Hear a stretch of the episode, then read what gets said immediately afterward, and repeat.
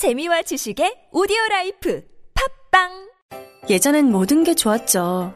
그런데 언제부턴가 골반이 뒤틀리고 허리가 아프고 중요한 건 당신의 자세입니다.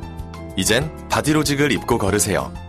바디로직이 당신의 몸을 조율해 줍니다. 매일매일 입고 걷자. 바디로직. 망설이지 마세요. 바디로직의 효과를 못 느끼셨다면 100% 환불해드립니다. 자세한 환불 조건은 홈페이지를 참조하세요. 왜 임신을 한 경우에 양보를 다 안 해주시잖아요. 근데 임신을 했으니까 비켜. 지하철이나 버스에서 겪은 임신부의 말할 수 없는 고충. 오늘도 매 가족이 겪는 어려움일 수 있습니다. 전용석을 다 지금 만들어져 있긴 해도 일반인도 많이 앉아 있고 나이 드신 분도 많이 앉아 있고 임산부 전용석이라고 돼 있긴 하지만 그거 좀더 부각을 시켰으면 좋겠어요. 임신부 배려, 사랑하는 가족을 위하는 마음과 다르지 않습니다. 임신부가 지금보다 더 대우받는 사회를 위해 서울시가 더욱 노력하겠습니다.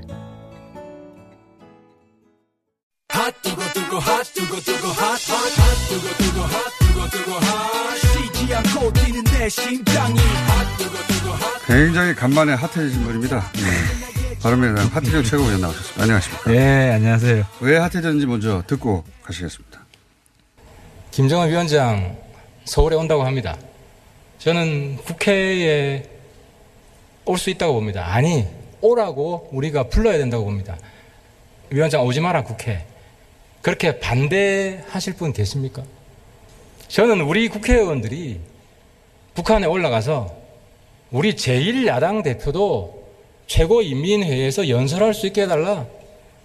그런 요청할 수 있다고 봅니다. 그런데 한국에 앉아서 계속 반대만 하면 노동신문에서 그러더군요. 속 좁다고. 그건 뭐 변명의 여지가 없지 않습니까?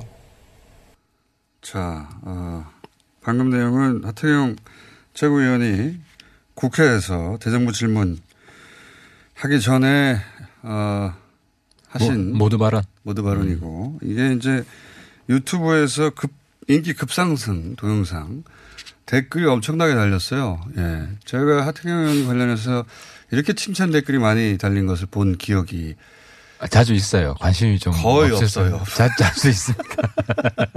거의 거의 없고 예. 어 우리 국회도 밥값을 하자. 근데 태극기 예. 부대께서 잘 안 보시는 모양이에요. 아무튼 저도 좀 신기합니다. 왜 이게 남북 관련인데 그 북한 문제 관심 많으신 분들이 왜 안 볼까? 뭐 봤다 하더라도 또 칭찬했을 일은 없고요. 예. 아 근데 댓글을 보면 예. 뭐 이렇게 크게 욕하는 게 없어가지고 많이 안 보신 것 같다. 수줍어하시는 겁니까 지금? 아니 욕좀 해달라고 지금 부탁하는 겁니다. 보수 어, 야당 쪽에서 예, 모두 국회에서 모두 발언에 이런 어, 연설이 나와서 명연설이라고 예, 인터넷상에서 유튜브상에서 제법 난리가 났습니다. 제법. 예. 뭐 시대 정신을 반영한 거겠죠. 뭐 예. 국민들이 오늘 왜 이렇게 수줍은 표정으로 다소곳하게 야 댓글 뉴스공장에서도 항상 이제 어 한 8대 2에서 9대 1 정도로 욕 문자가 많이 오거든요. 뭐, 뭐 오늘도 뭐, 뭐욕 문자가 많이 오겠죠. 아닙니다. 어. 예. 그리고 유튜브에서 이렇게 칭찬 댓글이 많은 경우가 흔치가 않은데 예. 제가 어 칭찬 댓글 몇 개 읽어드리면 흐름을 잘 타고 있다. 제대로 홈런 날렸다. 야당 연설을 끝까지 듣게 될 줄이야. 어, 더 늦기 전에 탈당하세요도 있네요. 박수를 보냅니다. 이런 댓글이 대부분이에요. 야 이럴 줄 아셨어요? 저도 봤는데요. 네. 그 중에 아우 뭐 뉴스 공장 오래 나가더니만 이제 좀 바뀌었네. 그 그런 얘기보다는 뭐 예. 공장장님을 칭찬하는 생긴 것보다 기특하다. 자, 이건 욕인지 칭찬인지. 자, 어, 우선 왜 이런 연설을 하셨는지. 칭찬이라 먹어라 이런 댓글. 그 뭐 우리 공장장께서는 네. 뭐 이렇게 증인 증언해 줄 수 있을 건데 제가 뭐 이 생각을 뭐 하루 이틀 가진 건 아니지 않습니까? 대북 관련해서는 예. 사실은 굉장히 전형적. 일관되게 일관되게 예. 예. 가면 제외하고는 예. 사실 가면 때가 과도기고. 과도기. 사실 그때까지만 해도 이제 남북 관계가 예. 이렇게 획기적 전환하기 직전이기 때문에 그 아무튼 그 이후에 이제 일종의 제가 사명감 같은 걸 느낍니다. 음. 그러니까 제가 보수 보수 이제 냉전 보수 반공 보수로 한 시대를 호령을 했는데 그 시대가 끝났음에도 불구하고 네. 끝나가는 중이죠 지금 그렇습니다. 네. 사실상 끝났습니다. 끝났는데 네. 이게 계속 지속될 거라고 영원히 지속될 거라고 안 변할 거라고 이제 믿고 있죠. 그래서 이제 이 부분과 제가 운명적으로 좀 음, 맞서야겠다. 그분들을 설득해야겠다. 뭐 이런 생각이 있는 것이고 그래서 어제 뭐 마침 좋은 기회여가지고요. 그 근데 아쉬운 것은 한국당 의원들이 좀 많이 빠지셔가지고 그게 좀 네. 아쉽긴 합니다. 이런 말도 하셨어요. 심지어는 이낙연 총리에게 어, 노동신문과 조선중앙TV를 우리 국민들은 시청할 수 있게 허용해 줘야 한다. 이거 과거 같으면은 상상할 수 없는 발언이시네. 그 보수야당 쪽의 최고위원을 하는 이제 네. 정말 대북 문제에 있어서 잘못 접근하는 것 중에 하나가 노동신문 이제 보수 입장에서 이야기합니다. 네. 보수 입장에서 노동신문 조선중앙 TV 개방을 하면요 네. 보수의 반공 의식이 강화됩니다. 반공의식 강화돼요? 네, 그 프로그램들을 보면 국법법인데 국법법 위반인데 아니죠 국법법 위반 아닙니다. 노동 노동신문은 국법법상 이정 이정물 아닙니까? 이적 표현물? 그 국법법도 잘 알아야 되는데 네. 북한을 이롭게 할 목적으로 보면 뭐 그런 것이고 이롭게 하지 아니할 목적으로 본다. 그냥, 그냥 객관적으로 보면은 있는 그대로 뭐 있는 그대로 보면 네. 국법 위반이 아니고요. 그리고 실제로 연구자들이나 많이 보지 않습니까? 네. 그래서 보수의 입장에서 보더라도 저게 보수에 유리하다. 네. 왜냐하면 과거에 과거 이제 또 앞으로 노동신문 조선중앙 TV 저는 기조가 프로그램이 바뀔 수 있다고 봅니다만 과거에는 정말 수령님 찬양 일색이었거든요. 네. 우리 국민 정서에 안 맞아요. 그거 조금 보면은 오히려 북한에 대해서 반감이 생기고 이제 지겨워서 안 보려 그러죠. 요즘은 좀 바뀌었다고 하더라고요. 근데 북한 방송도. 예. 그러니까 이게 이제 동서독 과거에 어떤 일이 있었냐면은 동독 TV를 서독이 보기 시작했어요. 예. 그러니까 동독에서 프로그램을 바꾸는 겁니다. 음, 아예. 예, 서독 서독한테 아, 이미지를 그, 좋게 하기 위해서. 그런 효과가 있다. 그러니까 동독 주민들도 더, 더 높은 수준의 네. 방송 프로그램을 보기 시작한 거예요. 그러니까 동독 주민의 인권 권리가 개선된 거죠. 우리가 봄으로써. 그러니까 북한 주민 인권 개선에 도움되는 방식이다 그 자체가. 그러니까 이런 좀 종합적인 판단을 해야 되는데 일종의 공복증이 있는 거예요. 나 그게 참 보수가 망하는 이유라고 생각해요. 북한에 대한 공포. 공포감. 아니 공포는 북한이 있지. 북한은 훨씬 남한에 대한 공포가 강해요. 남한보다 미국에 대한 공포가 더 크죠 사실은. 그거는 네. 군사적인 거고 네. 이제 소식, 뉴스, 네. 문화, 정보는 다 틀어막잖아요 북한이. 생중계도 안 했잖아요 지난번에 혹시 할까 했는데. 네. 그러니까 북한이 훨씬 공포심이 많다. 이거는 비대칭 남북 비대칭 싸움에서 대한민국이 무조건 이기는 거기 때문에 그래서 이런 얘기 도 해요. 내가 이 부분 비판하는데 같이 상호주의를 하자. 북한이 남한 방송 개방하면 우리도 북한 방송 절대 안 합니다. 그러니까 우리가 먼저 우선적으로 우리 체제가 상관없다. 그치? 우리 음. 체제가 더 우월한데 우리가 뭐 북한 체제예요? 같이 개방하게?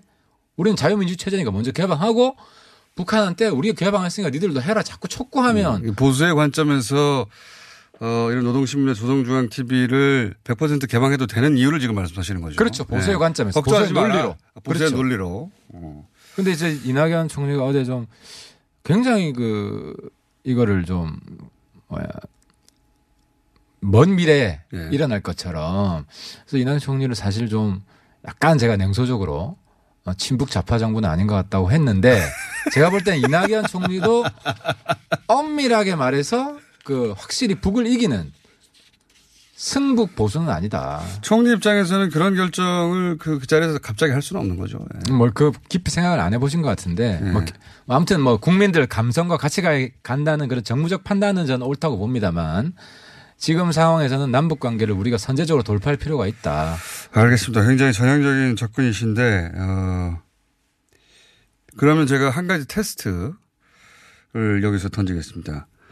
어, 지금 보수 매체에서는 관련해서 국군의 날 행사도 축소했다. 10명씩 안 했다고 지금 연일 비판하거든요. 이 대목을 어떻게 생각하십니까? 과거의 관성이죠, 똑같이. 여전히 관성인데 예.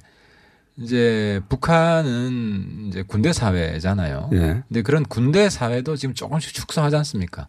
이번 열병식 때도 뭐 ICBM이나 예. 그런 어, 대량 살상 무기는 안 나왔고 그리고 사실 우리가 이 국군의 날 행사를 이렇게 좀 평화적인 방식으로 예. 하면서 선제적으로 예. 내년 이제 북한 북한 그 국군의 날 건, 건군절이죠. 그게 4월 25일인가 그래요. 그때 할 때도 촉구할 수 있는 거죠. 평화적으로 하라. 네. 이제 열병 같은 거 하지 마라. 그러니까 국군의 날 행사도 그걸 가지고 이제 북한 눈치 보느라고 다 축소해서 숨어서 한다 이런 지적에 동의하지 않는, 않으신다. 근데 이제 한 가지 아쉬운 거는 네. 저는 뭐 괜찮다고 봅니다. 네. 괜찮다고 보는데 그게 이제 북한에도 우리가 아 그런 북한에도 그런 식으로 요구하자. 요구하겠다라는 음. 그런 방향으로 가겠다. 하태경 의원이 검색에 등장했고요. 문자에 라디오 끌려고 그랬는데 오래 살고 볼 일이네. 이런 문자도 오고 있고. 그래서 무엇이, 무엇이 남북 관계에서 네, 신고순지. 오, 어, 시은 일곱인데 생전 처음 문자를 보냅니다. 참네, 박수 짝짝짝. 의원님 반가워요. 학원 다니십니까? 간만에 좋은 말씀. 이야, 이런 문자. 그런데, 아, 그러면 지금 바른미래당은 지금 그, 어, 지금 국회 차원에서 방법하겠다는 거 아닙니까? 예, 지난번에. 국회회담. 예, 국회회담. 네, 지난번에는 그렇죠. 이제 보수야당 빠졌는데 자유한국당은 안 갈 것 같지만 바른미래당은 이번에 갑니까? 어, 이번에 어, 당론으로 어, 우리가 가는 방향을 했죠. 아? 국회회담은. 네. 예. 자유한국당은 어떻게 보십니까? 갈 거라고 보십니까? 저는 그래서 김병준 위원장은 갈 수 있다는 듯이 말을 하긴 했는데. 아, 김병준 위원장 굉장히 큰 실망인데 네. 좀 그런 리더십을 좀 발휘했으면 좋겠고요. 그건 안 보이는 것 같아요. 왜냐하면요, 자유한국당이 북한에 가서 자기 하고 싶은 얘기 다 하면 네. 오히려 자유한국당의 명분이 더 생길 거라고 봅니다.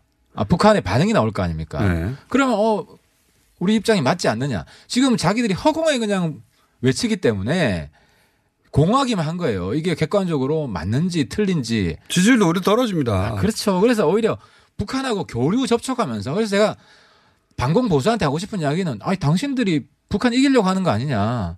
그럼 만나서 맞짱을 떠라. 만나서 토론을 하고 논쟁을 해라. 이번에 북한 가십니까 그러면 국회담에? 국회담에 네. 참여하십니까? 뭐 저는 가급적 그이 뒤에 되는데. 가려고 아, 가셔야죠. 아니 이제 다른 분들이 왜냐하면 네. 우리 당에서도 저 생각에 동의 안 하는 분들이 많기 때문에 있, 있잖아요. 있을 네. 수 있, 기 때문에 그분들 먼저 보내서 네. 본인은 안 가시고 보시고 저는 뭐 우리 당 입장이 다 가서 통일적으로 김일성 가면 물어보고 와야 된다.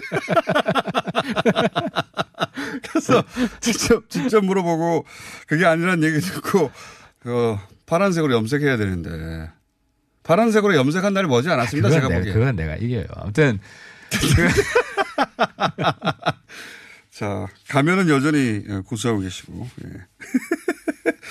자, 그러면, 어, 국회, 그, 남북 국회회담도 어, 바른 미래당은 가는데 자유한국당은 안 갈 가능성이 높다 이렇게 보시는 거예요? 아, 그건 모르겠습니다. 김병준 뭐 비대위원장이 여기서는 딱히 단호하게 안 간다는 이야기는 안 하더라고요. 그, 물론입니다. 네, 근데 네, 이제 그게 당에 돌아가서 어, 그 입장을 관철시킬 수 있을지 모르겠어요. 만약에 북미 정상회담이 먼저 되고 네. 어느 정도 성과가 있고 이러면은 안 갈 명분이 상당히 떨어질 겁니다. 지금 언제죠? 그러니까 이게 안 잡혔죠. 둘 다 안 잡혔죠. 아, 둘다 안 잡혔다. 그래서 지금 시기가 중요한데 네. 김정은 위원장 답방, 북미 정상회담, 국회회담 이 세 가지 시기가 확정되지는 않았군요. 확정되지 않았는데 제가 뭘 제일 좋은 순서는 네. 북미 정상회담 먼저 하고, 하고 국회회담 그다음 가고, 가고 김정은 위원장 와서 네. 한국 국회에서도 연설하고. 김정은 위원장이 만약에 이제 서울에 왔어요. 그래서 국회 연설을 하자고 이제 제안하셨는데 국회 연설은 사실은 뭐 경위도 있고 완전히 그 경호가 되는 곳이 아닙니까? 그렇죠. 그렇죠? 들어가기만 하면. 근데 이제 그 능라도에서 했듯이 일반 시민들을 상대로 광화문에서 한다. 이거 가능하다고 보십니까? 그거는 한 두세 번째 답방 때 저는. 첫 번째는 불가능할 것이다? 아니, 왜냐하면 그, 그랬다가 네. 첫 번째 답방으로 끝날 수가 있어요.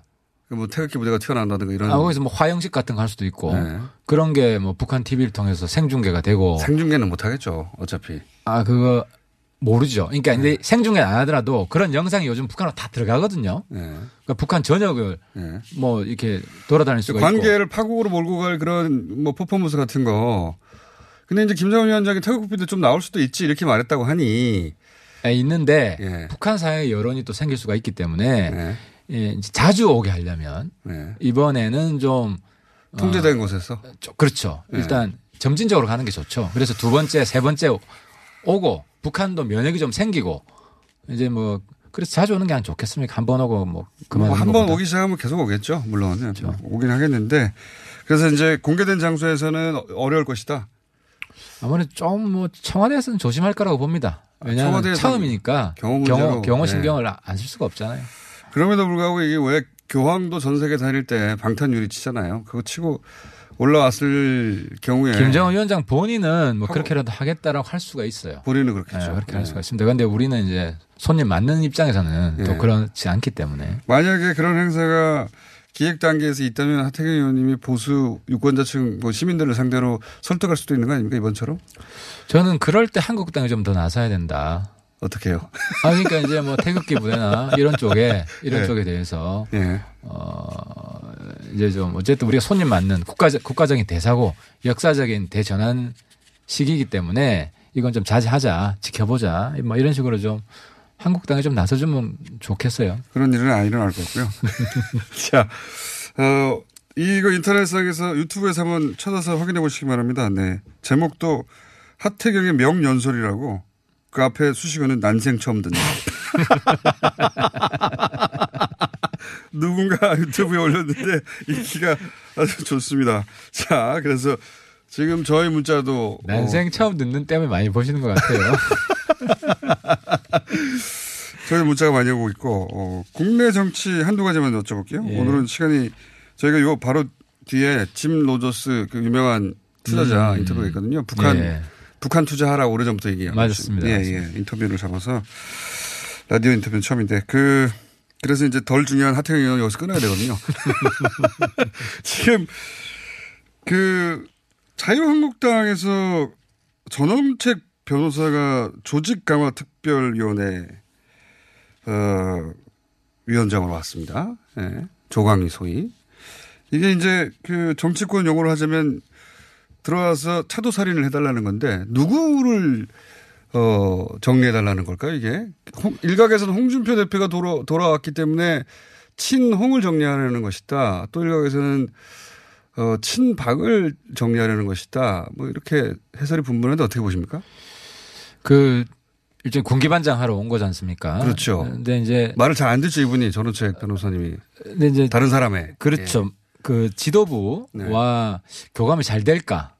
지금 음. 지도부가 원하는 방향에 그런 인적 청산이 저는 잘 안 될 것이다. 그래서 어 친박 쪽을 어떻게 정리하려고 할 것 같은데. 성향상으로는 성향상으로는 강경 보수 아닙니까? 그래서 저는 성향상 다른가? 어 저는 물론 이 대중적 이미지는 좀 안 그래요. 네. 어쨌든 소신 있고 논리 네. 있는 나름대로 그런 보수로 이미지가 돼 있기 때문에 근데 이제 그 최근에 이제 전원책 그 변호사 이야기한 걸 들어보면 거의 네. 강경 보수랑 차이가 없습니다. 아, 음. 남북 관계에 있어서. 예를 들어서 김진태 의원과 같은 선상입니까? 뭐 그렇게만 무지막지하진 않죠. 근데 좀 어쨌든 더 논리가 뒷받침되어 있긴 한데 예, 그럼에도 불구하고 상당히 좀 이런 평화적 평화 흐름에 대해서 강하게 의심하는. 네. 어, 사실 뭐 홍준표 대표랑 논리적으로는 그렇게 저는 다른 큰 음. 차이점이 있나? 친홍이 아니라 다른 쪽을 정리하려고 할 것이다. 저도 굉장히 궁금하고요. 네. 이, 이 의도가 있으니까 불렀을 텐데요. 누군가가 직접 하기 껄끄러우니까 들어와서 잠깐 정리하고 다시 나가면 되니까. 저는 잘못 부른 것 같아요. 왜냐하면 지도부의 의도대로 인적 정산이 이루어지기 위해서는 예. 이전 변호사는 예. 적합한 인물은 아니다. 그래요? 어, 예, 오히려 상당히 지도부가 당황하는. 실제 벌어질 일을 뭘로 예상하십니까? 뭐 뜻하는 바가 있었는데 들어와서는 실제로 어, 전 변호사가 어떻게. 전원책 변호사는 사실 본인이 생각하는 본인 급은 거의 뭐 비대위원장급이기 때문에. 네. 비대위원장 제안을 사실 받았었죠. 그렇죠. 그 그렇게 군에, 군에 있었고. 네. 그래서 사실상 뭐 한국당을 자기 세력으로 뭐 아. 뭐 그런 꿈을 가지지 않겠습니까? 아, 그러니까 잠깐 들어와서 조강특위만 하고 차도살인하고 다시 나가는 게 아. 아니라 아예 이 기회에 김병준 비대위원장이 하지 못했던 일을 자신이 해서 그 어, 자리에 본인이 가고 싶어 하는 정도의 할애를 할 것이다. 그래서 뭐 전대 출마까지도 어, 음. 본인은 충분히 생각할 수 있지 않을까. 인지도도 높고, 아하. 높고. 야, 발판을. 그렇죠. 자기 당대표까지 바라볼 수 있는 음. 거죠. 그 정도 기회로 삼을 것이지 잠시 돌아서 누군가의 칼로 쓰이다가 어, 끝나는 그렇죠. 정도에 만족할 뿐이 아니라. 그렇죠. 차도직의 수단으로 네. 어, 이렇게 만족할 뿐이 절대로 아니죠. 들어와서 본인이 아예 직접 칼을 휘두르고 김병준 위원장이 사실 지금 리더십을 크게 보여주지는 못하고 있지 않습니까? 예. 그래서 지금 뭐 한국당에 김성태 한 사람밖에 안 보이는데 이제 네. 김성태 전원책 두 사람이 보이겠죠. 음, 뭐 존재감이 확 커질 수 있을 정도의 뭐 파격적인 활약을 할 수도 있겠네요. 그럴 겁니다. 파격은 있을 겁니다. 근데 음. 이게 어떤 일관성, 방향이 저는 있을 것 같지는 않습니다. 그러니까 다른 사람의 칼이 아니라 본인이 스스로 주인공이 되고 싶어 할 아, 그렇죠. 예, 음. 그렇게 할 겁니다. 실검이 계속 떠 있습니다. 하태경 의원은. 네. 이런 일이 어, 김일성 가면 이후에 처음입니다. 그때는 주로 욕먹, 욕먹느라고 써 있었고, 그때 세계 신기록 세웠죠? 예. 20분 만에 문자 5천 개. 5천 개 했으니까 만 개 했습니까? 저도 상상하기 힘든 문자가 왔었는데. 자, 오늘 여기까지 하겠습니다. 어, 유튜브에서 난생 처음 듣는 하태경 명연설 한번 찾아보십시오. 바른미당 하태경 최고위원이었습니다. 감사합니다. 예, 감사합니다. 저희는 만 39세 이하 청년입니다. 저는 기술 창업이 처음입니다. 저는 창업한 지 6개월 이내입니다. 축하합니다. 두 분 모두 2018 기술혁신형 창업 기업 지원 사업 지원 가능하십니다. 창업 활성화를 통한 청년 일자리 창출 2018년 기술혁신형 창업 기업 지원 사업 선정되신 모든 분들께 초기 창업 자금 최대 1억 원 창업 교육 전담 멘토링 서비스를 지원합니다. 9월 21일부터 10월 15일 K스타트업 사이트에서 신청하세요. 기술 창업의 시작 준비되셨나요? 중소벤처기업부 창업진흥원 말이 살찌고 나도 살찌는 계절 10월 일에 찌든 나 문화생활을 즐기기로 결심했다 아 아니다 너무 비싸다 이대로 포기해야 하나 맙소사 세계적인 거리예술 40여 작품이 모두 무료라고? 엄청나다 10월 4일부터 7일 목금토일 서울광장 일대 서울 거리예술 축제 이번 여행은 어디로 갈까? 일정은? 항공은? 호텔은? 아, 너무 어렵네. 여행 상품 결정하기가 수학 문제만큼 어려우시죠? 이럴 때일수록 정석으로 가야 합니다. 어려운 여행풀이, 여행 정석이 친절하고 정직하게 답을 찾아드립니다. 하나투어 공식인증 예약센터, 여행 정석. 02-756-0003 여행 정석을 검색하세요. 정직한 여행사 여행 정석 02-756-0003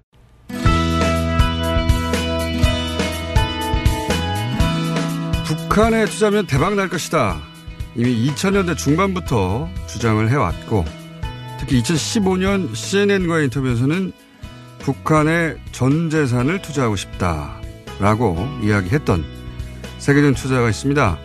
전설적인 투자자로 유명한 로저 홀딩스의 짐 로저스 회장. 그 이유를 직접 들어보겠습니다. 안녕하세요. 반갑습니다.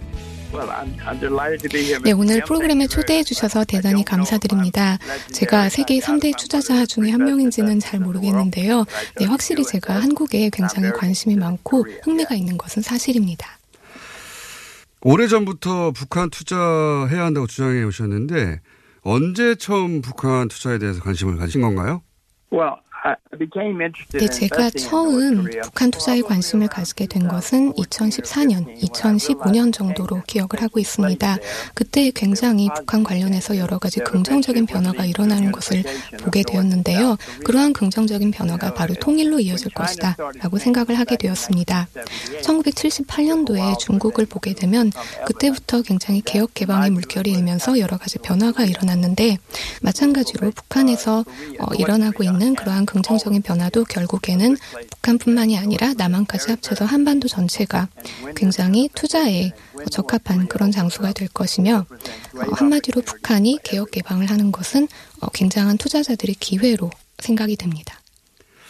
2015년 그 CNN과 인터뷰에서 전 재산을 북한에 투자하고 싶다. 그랬을 때만 하더라도 그 북핵 문제로 한반도 긴장이 굉장히 높았을 때인데 그런 인터뷰를 했을 때 주변에서는 비웃지 않았습니까?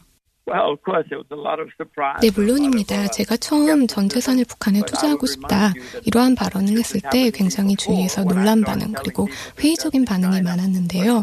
제가 1980년대 중국에 투자를 해야 된다라고 말을 했을 때 여전히 주위에서 비웃음을 샀었는데요. 하지만 다른 사람들이 생각하지 않는 그런 새로운 아이디어를 낼 때 그러한 곳이 바로 투자에 가장 적합한 장소라고 생각합니다. 남들에게는 안 보이는데 당신에게는 보인다고 하는 그 북한 투자의 매력은 구체적으로 뭘까요? 네, 아시다시피 1978년도 중국을 보게 되면 그때 덩샤오핑도 현재의 김정은과 마찬가지의 비슷한 결정을 했습니다. 저는 바로 북한이 1978년도에 덩샤오핑이 집권하던 그때와 마찬가지 상태라고 보고 있습니다. 한 가지 말씀드리고 싶은 것은 북한과 중국의 접경지대를 보게 되시면 노동력이 풍부한데요. 게다가 천연 자원도 굉장히 풍부합니다. 또한 김정은이 변화를 꾀하는 이런 상황에서 남한, 한국의 지식, 자본, 노하우 등을 사용하고 북한의 풍부한 인력 자원 그리고 천연 자원 등을 사용한다면 통일 한국은 앞으로 굉장한 모습을 보이게 될 것이라고 생각합니다. 그리고 그렇게 되면 통일 한국과 일본을 비교했을 때 일본은 통일 한국의 상대가 되지 않을 것이라고 생각합니다. 자, 그럼 현재 문재인 정부가 추진하고 있는 대북 정책 전반에 대해서 투자자의 관점에서 투자자의 기준으로 평가하자면 어떻습니까? Uh, 네, 현재 문 대통령이 추진하고 있는 대북 정책에 대해서 저는 굉장히 긍정적으로 평가하고 있습니다. 현재 문 대통령이 실시하고 있는 정책은 결국 한반도의 평화와 번영을 가져오는 그러한 정책이고 또한 북한을 개혁 개방의 길로 이끄는 길입니다.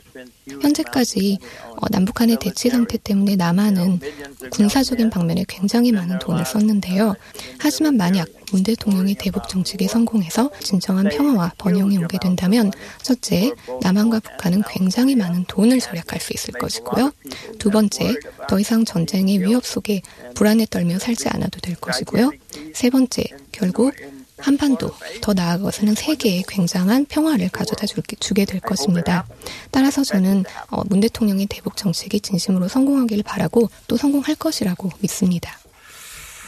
어, 그런데 이제 여전히 아직 북한에 직접 투자를 하지 못하는 이유가 대북 제재 때문일 텐데 어, 투자가로서 미국에 의한 대북 제재는 언제쯤 풀릴 거라고 예상을 하십니까?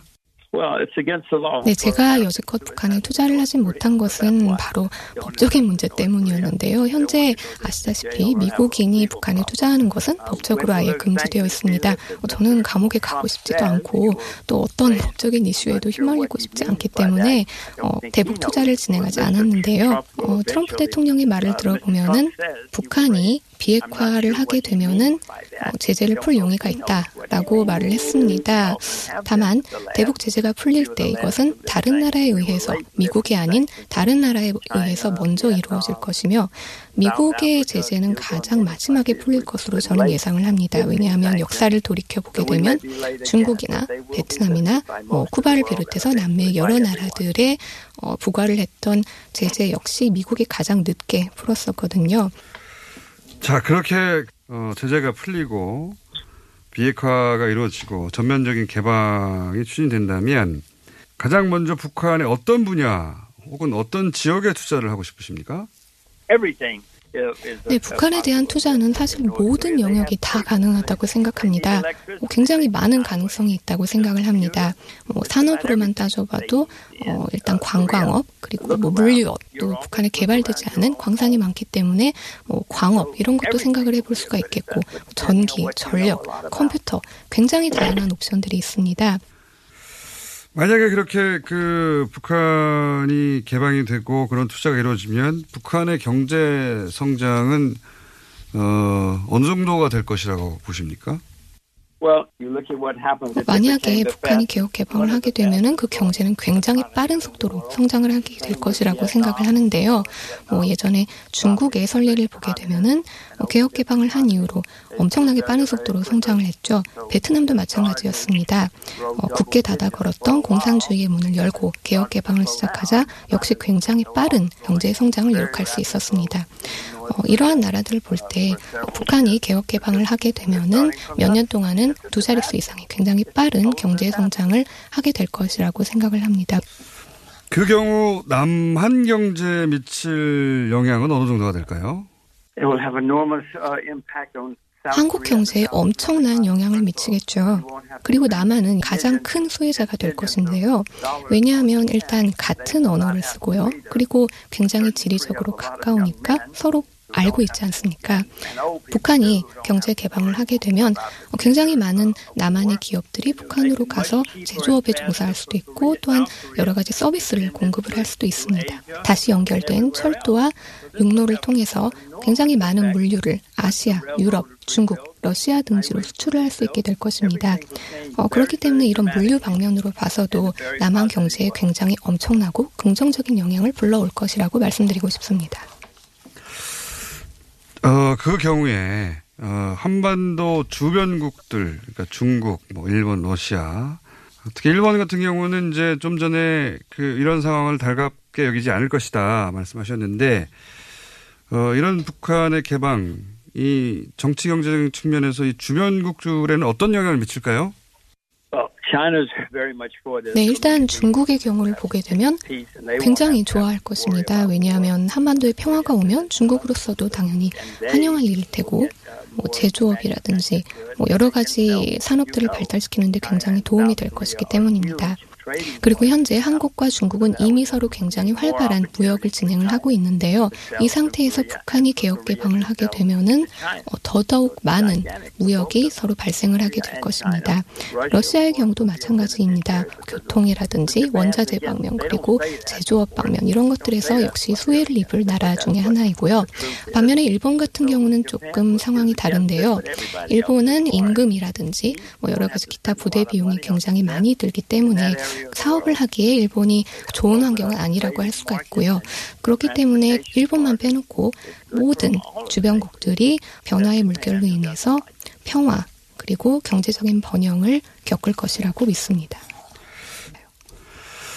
자, 어, 그래서 북한이 개방, 개방될 경우에 두 딸과 함께 한국에 와서 살 수 있다. 라고 말하신 걸로 알고 있는데, 어, 이건 진심이신가요? 제가 그렇게 말씀을 드렸던 이유는 사실 앞으로 10년 또는 20년 안에 한국 경제가 세계에서 가장 활발한 가장 풍성한 그런 경제가 될 것이라고 예측을 했기 때문입니다. 중국보다도 더요. 어, 한번 생각을 꼭 해보도록 하겠습니다. 알겠고요. 말씀 잘 들었고요. 어, 가끔 한국에 오시는 걸로 알고 있는데 어, 한국에 오시면 다음에는 스튜디오에 꼭 나오셔서 저희하고 인터뷰 좀 해주시길 약속해 주세요.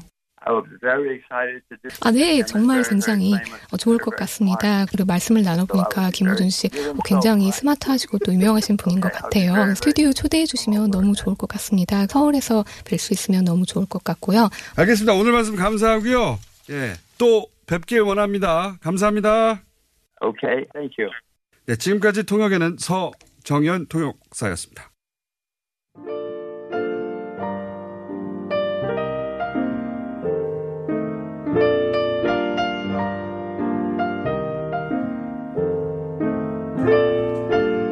불친절한 AS. 예.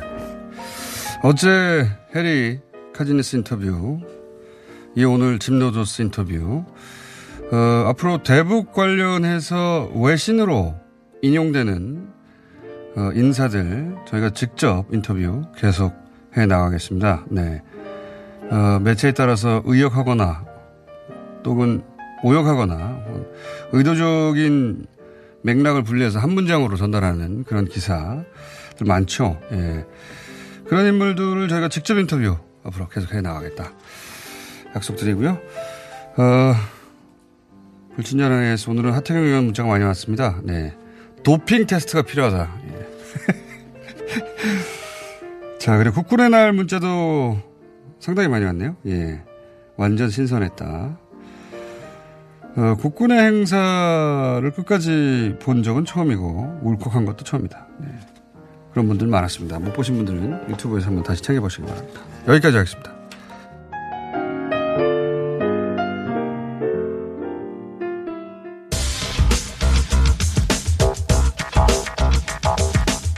자, 원정호 씨 오랜만에 나왔습니다. 예, 네. 안녕하세요. 시간 7분밖에 없기 때문에. 예. 네. 예. 어, 뉴스 공장 첫 순서부터 지금까지 계속해왔던 그렇죠. 고정 게스트 중에 한, 한 사람입니다. 소감을 짧게 10초 이내로 말씀해 주십시오. 아, 그때는 이제 박근혜 정부라서 예. 뉴스 공장이 얼마나 존속될 수 있을지 궁금했어요. 금방 잘리지 않을까, 모두 다. 어, 그랬는데 지금 생각해 보면 이제 촛불 집회 때 예. 제가 과학 빙자 개그 코너를 할 수 있었잖아요. 그 상황 덕에. 대박이었죠. 예, 예, 그때 상당히 재밌었는데 그 과정에서 이제 뭐 그 거기 조금이라도 참여하고 또 잘못된 정권이 물러난 것을 주십시오, 지켜본 것은 영광이었다고 생각합니다. 좋았어요, 한마디로. 예. 그 아마도 교과서에 어, 실릴 기간이죠. 그 기간. 그렇죠. 틀림없이 네. 100년이 지나도 200년이 지나도 실릴 기간인데 그 기간을 함께 했기 때문에 예. 지나서 시간이 지나면 지날수록 더 새록새록 그렇습니다. 어, 원정우 씨가 특별히 생각나지는 않겠지만 전체적으로는 생각날 것 같습니다. 자, 오늘 주제는 뭡니까? 오늘 주제는 요즘 뭐 사람들 속마음이 좀 궁금해지는 때인데 왜냐? 네. 김정은이라든가 트럼프 정말 무슨 생각을 하고 있나? 음. 혹은 일부 국내 정치인들은 정말 무슨 생각을 하고 있나. 그래서 그렇죠. 뇌과학에서 뇌과학? 사람의 생각을 읽어내는 기술의 발전에 대해서 좀 얘기를 드릴까요? 아, SF 영화에 항상 나오는. 예, 네. 이게 이제 사실이 되고 있죠.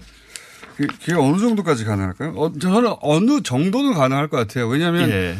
어떤 자극이 있을 때 어, 뇌의 어떤 부분이 활성화되냐 이런 연구를 많이 있었잖아요. 그런 연구를 많이 하고 있는데 크게 네. 두 가지로 지금 방향을 잡을 수가 있습니다. 그래요? 하나는 영상이고 또 하나는 언어예요. 네. 영상 같은 경우에는 지금 이제 어떻게 돼 있냐면 이제 준비된 영상이 몇 천 개가 있고 그걸 보여줍니다. 랜덤하게 네. 골라서 그러면 이 사람이 보잖아요. 네. 그 상태를 fMRI로 읽어서 네. 이 사람이 어떤 영상을 보고 있는지를 역추적 재구성할 수가 있어요. 아, 그래서 어떤 감정이 뇌의 어떤 부분에서 활성화를 일으키나. 예, 사실 정확하게 음. 시각 피질의 그 만들어내는 뇌 속의 그림을 네. 다시 컴퓨터로 뺏겨내는 겁니다. 아, 똑같지는 않지만 그걸 DB화해서 점점 점점 예, 내가 그렇죠. 이, 쪽 부분이 활성화될 때는 이런 종류의 그림을 볼 때다. 예, 이런 선, 이런 아. 색깔 이제 그런 걸 이제 점점 발전시키고 있는 거죠. 아, DB화하는 거군요. 제가 그 샘플들을 봤는데 네. 똑같지는 않지만 두 개를 원본하고 딱 갖다 놓으면 아 이게 이거구나 하고 알 정도는 돼요. 어. 그러니까 꽤나 많이 발전을 하고 있고. 그러니까 그 사람이 내 자극 상태를 활성화 상태를 보고 아 이 사람은 지금 머릿속에서 이런 종류의 색상이나 이런 종류의 느낌을 주는 그 생각을 하고 있을 것이다. 그렇습니다. 야. 요건 지금 음. 꽤나 발전하고 있고요. 그 다음에는 특정 예전에 고대 언어 해석하는 거하고 비슷한 거네. 역수적 해가지고 그런 거죠. 예. 네. 그 다음에 특정 단어를 읽거나 혹은 떠올리기만 해도 네. 이제 마찬가지로 어떤 뇌 어떤 부분이 활성화된다 이런 건 이제 알, 알아내고 있기 때문에 음. 어, 작년에 페이스북에 이제 마크 저커버그가 네. 뇌와 언어 중추를 해독하는 프로젝트에 착수하겠다고 발표를 했어요. 음. 오지랖도 참 넓은 분인데. 네, 돈이 많잖아요. 결국 뭘 하겠냐면 뇌파를 이용해서 생각만으로 글자를 쓰는 brain typing 기술을 개발하겠다는 거예요. 생각만으로 글자를 쓰는. 예, 무슨 생각을 하는지 어떤 단어가 나오니까. 예. 나는 배고프다 하면 나는 배고프다가 컴퓨터에 타이핑이 되도록. 컴퓨터 읽어가지고 이제 타이핑이 되도록. 당장에는 안 되겠지만 이걸 목표로 하겠다라는. 목표로 하겠다. 네, 그런 SF 영화 맞네요. 맞아요. 어, 그리고 우리 저 일론 머스크는 또 무슨 얘기까지 했냐면 네. 만약에 이런 식으로 고생하던데. 예, 고생하고 이분이 좀 원래 좀 어, 구라가 심한 편이라 약간은 좀 걸러서 듣긴 들어야 됩니다만은. 아니 근데 본인이 한 말 중에 실제로 되겠냐 하는 걸 이뤄낸 것도 많이 있어요. 네. 많이 있죠. 좀 늦어서 네. 그렇죠. 네. 머스크 타임 뭐 이런 말도 있잖아요. 네. 어쨌든 이 양반은 2017년 4월 작년에 10년 안에 인간 뇌와 컴퓨터를 연결해서 텔레파시로 소통하는 기술을 상용화하겠다라고. 거기서 10년만 빼고는 가능할지도 모르겠어요. 그렇죠. 언젠간 될 수 있으니까. 네. 어쨌든 이런 식으로 이제 뇌에서 어떤 생각을 음. 하고 어떤 단어를 생각하고 있는지를 알아낼 수 있다면 이것도 전혀 불가능한 것만은 아니다라고 생각할 수 있죠. 그러니까요. 어, 네. 어, 그 얼마나 완벽할 지금 예를 들어서 그 시리 같은 경우에 네. 뭐 단순하게 사람 말하는 것을 DB화해서 이제 그렇죠. 실행하는 거지만 그 점점 정교해지고 있거든요. 정교해지고 있죠. 네, 많이 좋아졌더라고요 요즘. 예. 예. 이제 그거보다 더 나아가서 사람의 생각을 읽어낸다. 그게 이제 디, 거꾸로 DB화 뇌가 우리가 뇌를 정확하게 이겨낼 수 없으니까 네. 뇌를 뇌의 반응을 DBR을 엄청나게 해가지고 거꾸로 역추적해서 네. 어그 뇌가 이렇게 반응할 때는 이런 단어, 이런 영상, 그렇죠.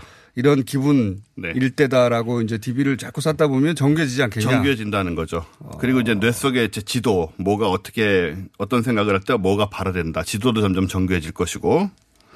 이게 과학자들은 어느 정도 가능성이 높은 걸로 추정합니까? 지금 이미 좀 되고 있으니까요. 네. 이걸 이제 얼마나 선명하게 해상도를 높이고 그런 문제지 사실 지금 이미 되고 있는 거기 때문에 그 방향으로 가고 있다. 그렇죠. 뭐저 성과가 나오고 있는 상황이니까 네. 이렇게 무섭, 하면 사실 예 이렇게 하면 사실은 꿈도 읽어낼 수가 있게 돼요. 꿈도 어차피 시각 정보 언어 정보이기 때문에 음, 자는 동안에 예 꼭 읽어내야 됩니까? 그래가지고 어떤 얘기까지 나오냐면 네. 꿈을 재밌는 꿈을 꿔은 거 경우에는 그거를 어 컨텐츠화해서 판매할 시장이 생길 수도 있다는 그런 얘기까지 나옵니다 지금 아직은 좀 요원하지만 아. 예, 기술적으로는 음. 지금 그 방향으로 가고 있다는 거죠. 이게 그러니까 사람의 생각이 있는 게 꼭 필요한가? 하는 그런 의문도 나올 수가 있죠. 있습니다. 네. 네. 왜 꼭 읽어야 돼? 이렇게. 이게 윤리적인 문제가 생길 수 있는데요. 또 이제 예를 들어서 나는 뭐 내가 화가 났다. 누굴 죽이고 싶다. 이런 생각을 할 수가 있잖아요. 네. 그러면 이제 그거를 읽고 저 사람을 잠재적 범죄자로 이제 요주 인물로 찍어야 되는 거죠. 마이너리티 리포트가 그거 아니에요? 그렇게 되는 거거든요. 네. 그래서 지금 이런 기술하고 함께 항상 그 그런 경고들이 나오죠. 어, 그래서 일각에서는 이제 여기에 대한 윤리적 논쟁을 지금부터 시작을 해야 네. 나중에 그 기술이 사용화가 될 때 그 윤리적인 틀이 완성이 됐을 음, 때 있을 것이다. 맞는 말입니다. 근데 이게 좀 무서울 수 있는 게 사람들이 하는 모든 상상을 다 실행에 옮기지는 않고 그럼요. 누구나 예를 들어서 종교에 기해서 평생을 어, 수도한 사람도 그 안에는 여러 가지 인간의 욕망이 들어있거든요. 그렇겠죠. 그걸 어떻게 절제하느냐의 문제인데 그걸 다 읽어봐요. 스님이나 신부나 목사님이 평상시에 평상시에 이상 생각 할 수 있잖아요. 그렇죠. 굉장한 충격이겠죠. 그걸 다 읽었어. 인간이 가진 한계 때문에 인간의 생각을 읽어서 또 당분간은 뭐 지나가는 사람이나 앞에 서 있는 사람을 읽을 정도의 기술은 안 생기겠지만 사실 거짓말 탐지 같은 식으로는 굉장한 효과를 볼 수 있을 거라고 생각이 되죠. 어, 저는 이 기술에 예, 반대합니다. 예, 뭐 어쨌든 반대하시든 안 하든 예. 생긴 기술은 계속 가게 돼 있기 때문에 그게 이제 문제죠, 숙제고. 여기까지 하겠습니다. 원정우 씨였습니다. 안녕.